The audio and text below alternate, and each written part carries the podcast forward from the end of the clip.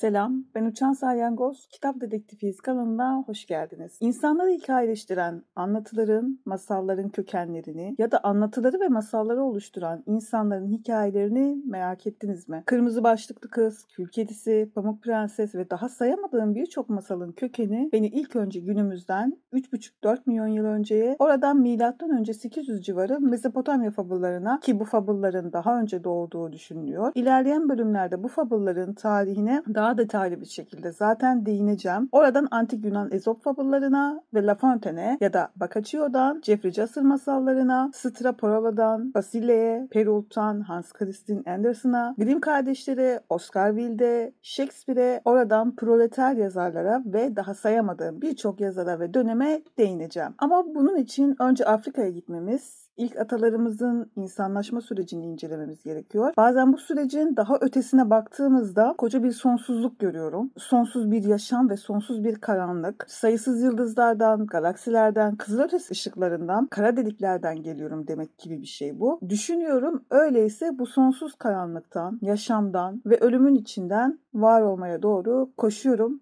demek gibi. Bu yüzden daha derine, işin felsefesine, psikolojisine dalmadan ilk atalarımızın dünyasından anlatılara başlamak durumu biraz daha kolaylaştıracak. O halde zamanı üç milyon yıl geriye saralım. üç milyon yıl önce Afrika'da insana doğru evrimleşen süreçlerin birinde bir kırılma gerçekleşti. Bunun sonucunda da Güney Maymunu olarak da bilinen ilk atalarımız ortaya çıktı. İlk atalarımızın gırtlak yapıları ilk insanlardan çok farklı ve daha az gelişmişti. Bu durumdan dolayı sadece temel sesleri çıkartabiliyorlardı. Bu nedenle iletişim becerileri de ilkel kalıyordu. Çünkü çıkarabildikleri o ilkel seslerle belli bir yere kadar iletişim sağlayabiliyorlardı. Bu durum ilk atalarımızın uzun süre aynı rutinde ilerlemesine neden olan olaylardan sadece biri. Ama araştırmacılara göre çıkarabildikleri bu ilkel dil arkaik veya kök dildi. En azından bu konuda hepsi olmasa da birçoğu hemfikir. E düşünsenize, anlatıların temelinde bu arkaik ve kök dil var. Bununla birlikte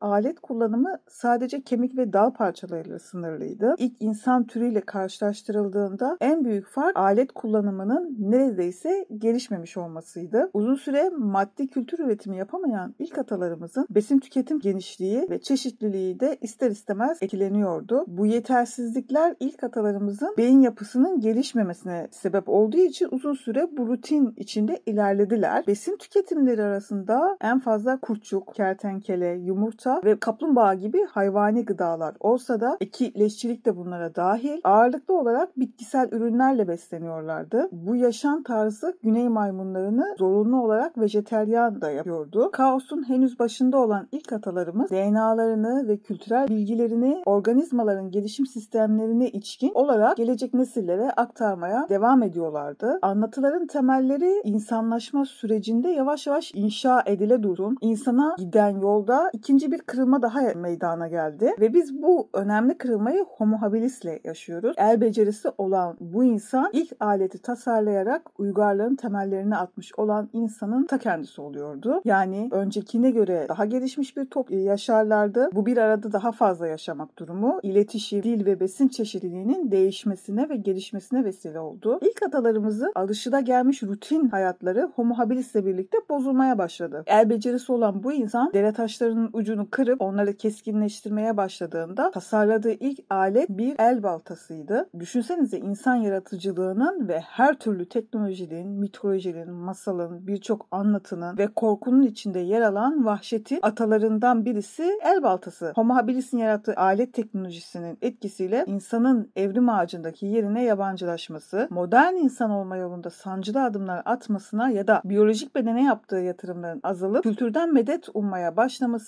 ve aynı zamanda doğal seçilimden yapay seçilime geçmesine, e, dolayısıyla insan olanın hayvan olandan ayrılma sürecine doğru ilerleyen ilk sapmaydı. Düşünsenize, ilkel insan için alet yapmak demek, gerçekte oluşturmak istediği nesnenin yerdeki bir taş parçasının içinde bulunduğunun farkında olması demek. Böylece somut nesnelerle soyut kavramlar arasındaki ilişki kendiliğinden kurulmuş oluyordu. O halde anlatıların böyle büyük bir gelişme içinde büyümemesi imkansız. Aynı zamanda Aslında alet yapımıyla dil arasındaki ilişki gösterge devrimi olarak da isimlendirilen bu önemli bir dil gelişiminin yaşandığını ortaya koyuyor. Yani kelimelerin yapısal anlamıyla bazı nesnelere işaret etmeye başladığı bir döneme girilmiş olunuyor. Bu kısmı şöyle toparlarsam, hayal ediyorum, öyleyse bu taş parçasının içinde varım diyebiliriz. Homo habilis'in taş parçasına şekil vermesi bana Homeros'un eserlerindeki tanrıları hatırlattı. Bir taş parçası Homo habilis'in eksik ve zayıf özelliklerini nasıl kapatıyorsa, antik Yunan tanrıları da yine aynı şekilde o zaman insanların eksik özelliklerini kapatıyordu. Yani düşünsenize, koca dünyada bir tuhaf varoluş çilesi ilk insan atalarımızın etrafını böyle sessizce sarmaya başlamıştı. İlk atalarımızın tanrılaşma yolunda attıkları bu adımlar bana bir yandan da Babil Kulesi inşasını da hatırlattı. Bilmeyenler için hikayeyi anlatayım. Tek bir dil konuşan ve doğuya doğru göç eden birleşik bir insan türü Mezopotamya'nın güneyine yerleşip Babil Kulesi'ni inşa etmeye başladı. İnşa gökyüzündeki tanrılara doğru yükselmeye başladıkça tahtlarının tehlikeye gideceğinden korkan tanrılar bu duruma sinirlenip kuleyi yıktılar ve bununla da yetinmeyip türümüzü de çok dillilikle cezalandırdılar. Böylece insanlık farklı coğrafyalara dağıldı ve o zamandan bu Bu zamana insanların en büyük temel sorunu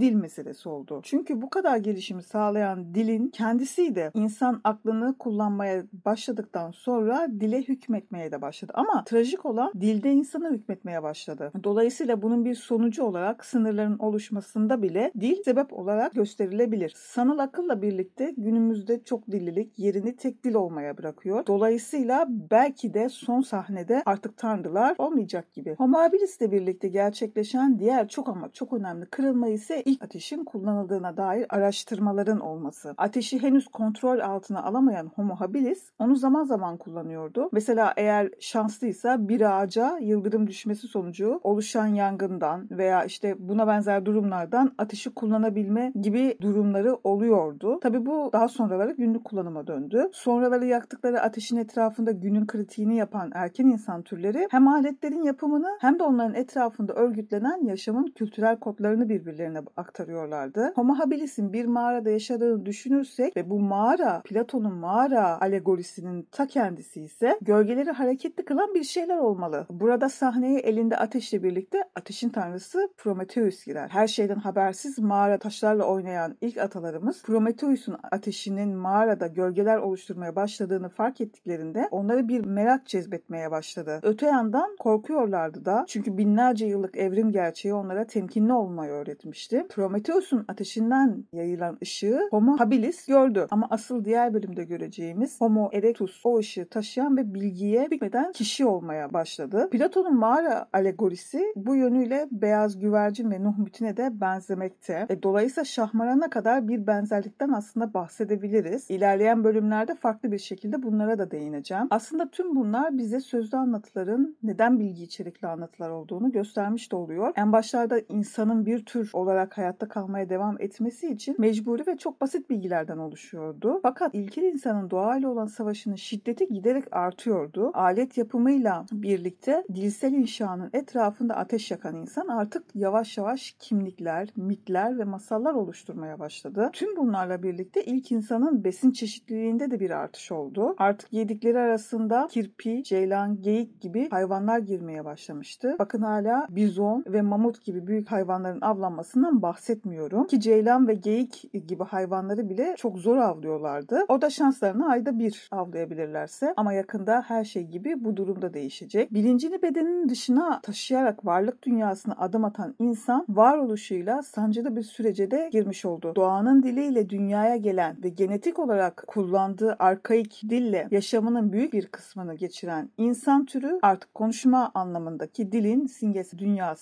geçiş yaptı. Yani Sümer topraklarında gerçekleşen Gılgamış destanında Enkidu'nun düştüğü durum gibi. Peki Gılgamış destanında Enkidu nasıl bir durumla karşı karşıya kalıyordu? Bilmeyenler için Gılgamış mitine bir göz atalım. Uruk kentinin kralı Gılgamış bu kenti çok eziyet çektirmeye başlayan acımasız bir krala dönüşmüştü. Bu yüzden bu duruma daha fazla dayanamayan kentin ileri gelen ihtiyarları tanrılara Gılgamış'ı şikayet etmeye başlarlar. Tanrılar da Gılgamış'a rakip olarak Enkidu'yu ormana göndermeye karar verirler. Bu mite ilginç olan Enkidu'nun Enkidu'nun doğada büyümüş bir adam olarak ve vahşi özelliklerle tanımlanıyor olması, Enkidu'nun fiziksel özellikleri arasında işte sağlam bir vücut yapısının, hızlı koşma ve ustalaşmış avcılık becerilerinin olduğu görülüyor. Ayrıca hayvanlarla iyi anlaşabildiği ve onların arkadaşı olduğu da görülüyor. Yazar Kipling'in Orman Çocuğu Mowgli kitabını okuyanlar ya da Ormanın Kitabı filmini izleyenler de bilir. Yaşananlar Gılgamış mitine benzer içeriğe sahip. Tabii bu durumu anlatan o kadar çok film, dizi, çizgi film ve anime var ki Edgar Rice Burroughs'un yarattığı Tarzan ve diğer Tarzan çeşitlemeleri de buna dahil. Ve bu içeriklerin neredeyse tamamında Enkidu'nun yaşadığı şeyler yaşanıyor. Yani bir şekilde bir ormanda doğanın içinde kendini bulan bir kahraman var ve daha sonraları birileri tarafından ormandan çıkarılıp medeniyete ayak uydurmaya zorlanıyor. Gılgamış destanında da tanrılar Enkidu'nun ormandan çıkması için birçok yola başvurmuşlar ama Enkidu yaşadığı bu doğadan kopmak istemiyor ve bir gün avcı Kral Gılgamış'a Enkidu diye birini ormanda gördüğünü, av tuzaklarını bozduğunu ve yakaladığı hayvanları serbest bıraktığını söyler. Gılgamış da onu ıslah etmek için tapınaktan bir rahibe çağırır. Gılgamış Enkidu'nun getirilmesi için rahibeyi avcıyla birlikte ormana gönderir. O sırada Fırat'ın çevresindeki sazlıklarda hayvanlarla birlikte otlayan, avlanan ve su içen Enkidu bir anda güzeller güzeli rahibeyi karşısında görünce çok şaşırır. Rahibe altı gece yedi gün Enkidu'yla beraber olur. Metaforik bir yedi günden bahsediyorum bu arada. Enkidu rahibeyle beraber oldukça yavaş yavaş doğayla iç içe yaşadığı dünyadan koptuğunu ve hayvanlarla artık iletişim kuramadığını görür. Enkidu'nun yabanlığı o anda bitivermişti. Rahibe onu aslında her geçen gün medeniyet ve kent hayatıyla tanıştırıyordu. E, Enkidu'nun geldiği yeri unutması ve yoldan çıkması aslında sadece cinsel birleşme ile olmuyor. Asıl mesele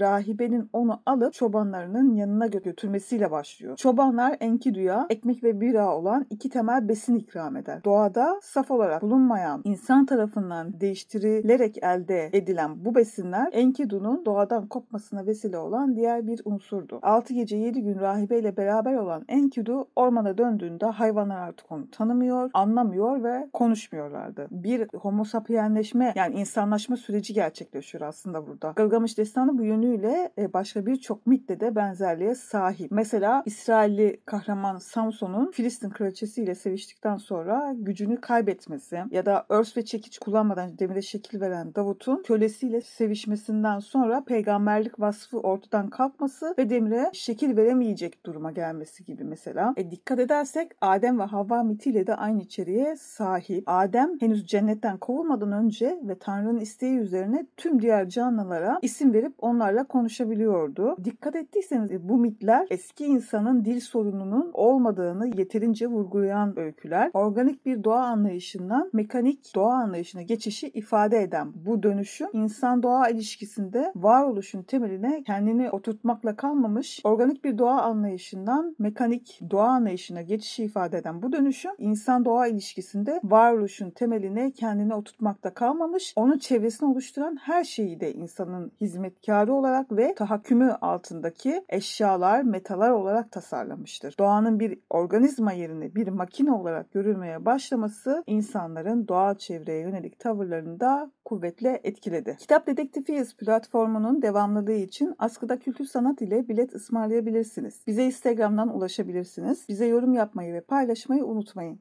Görüşmek üzere.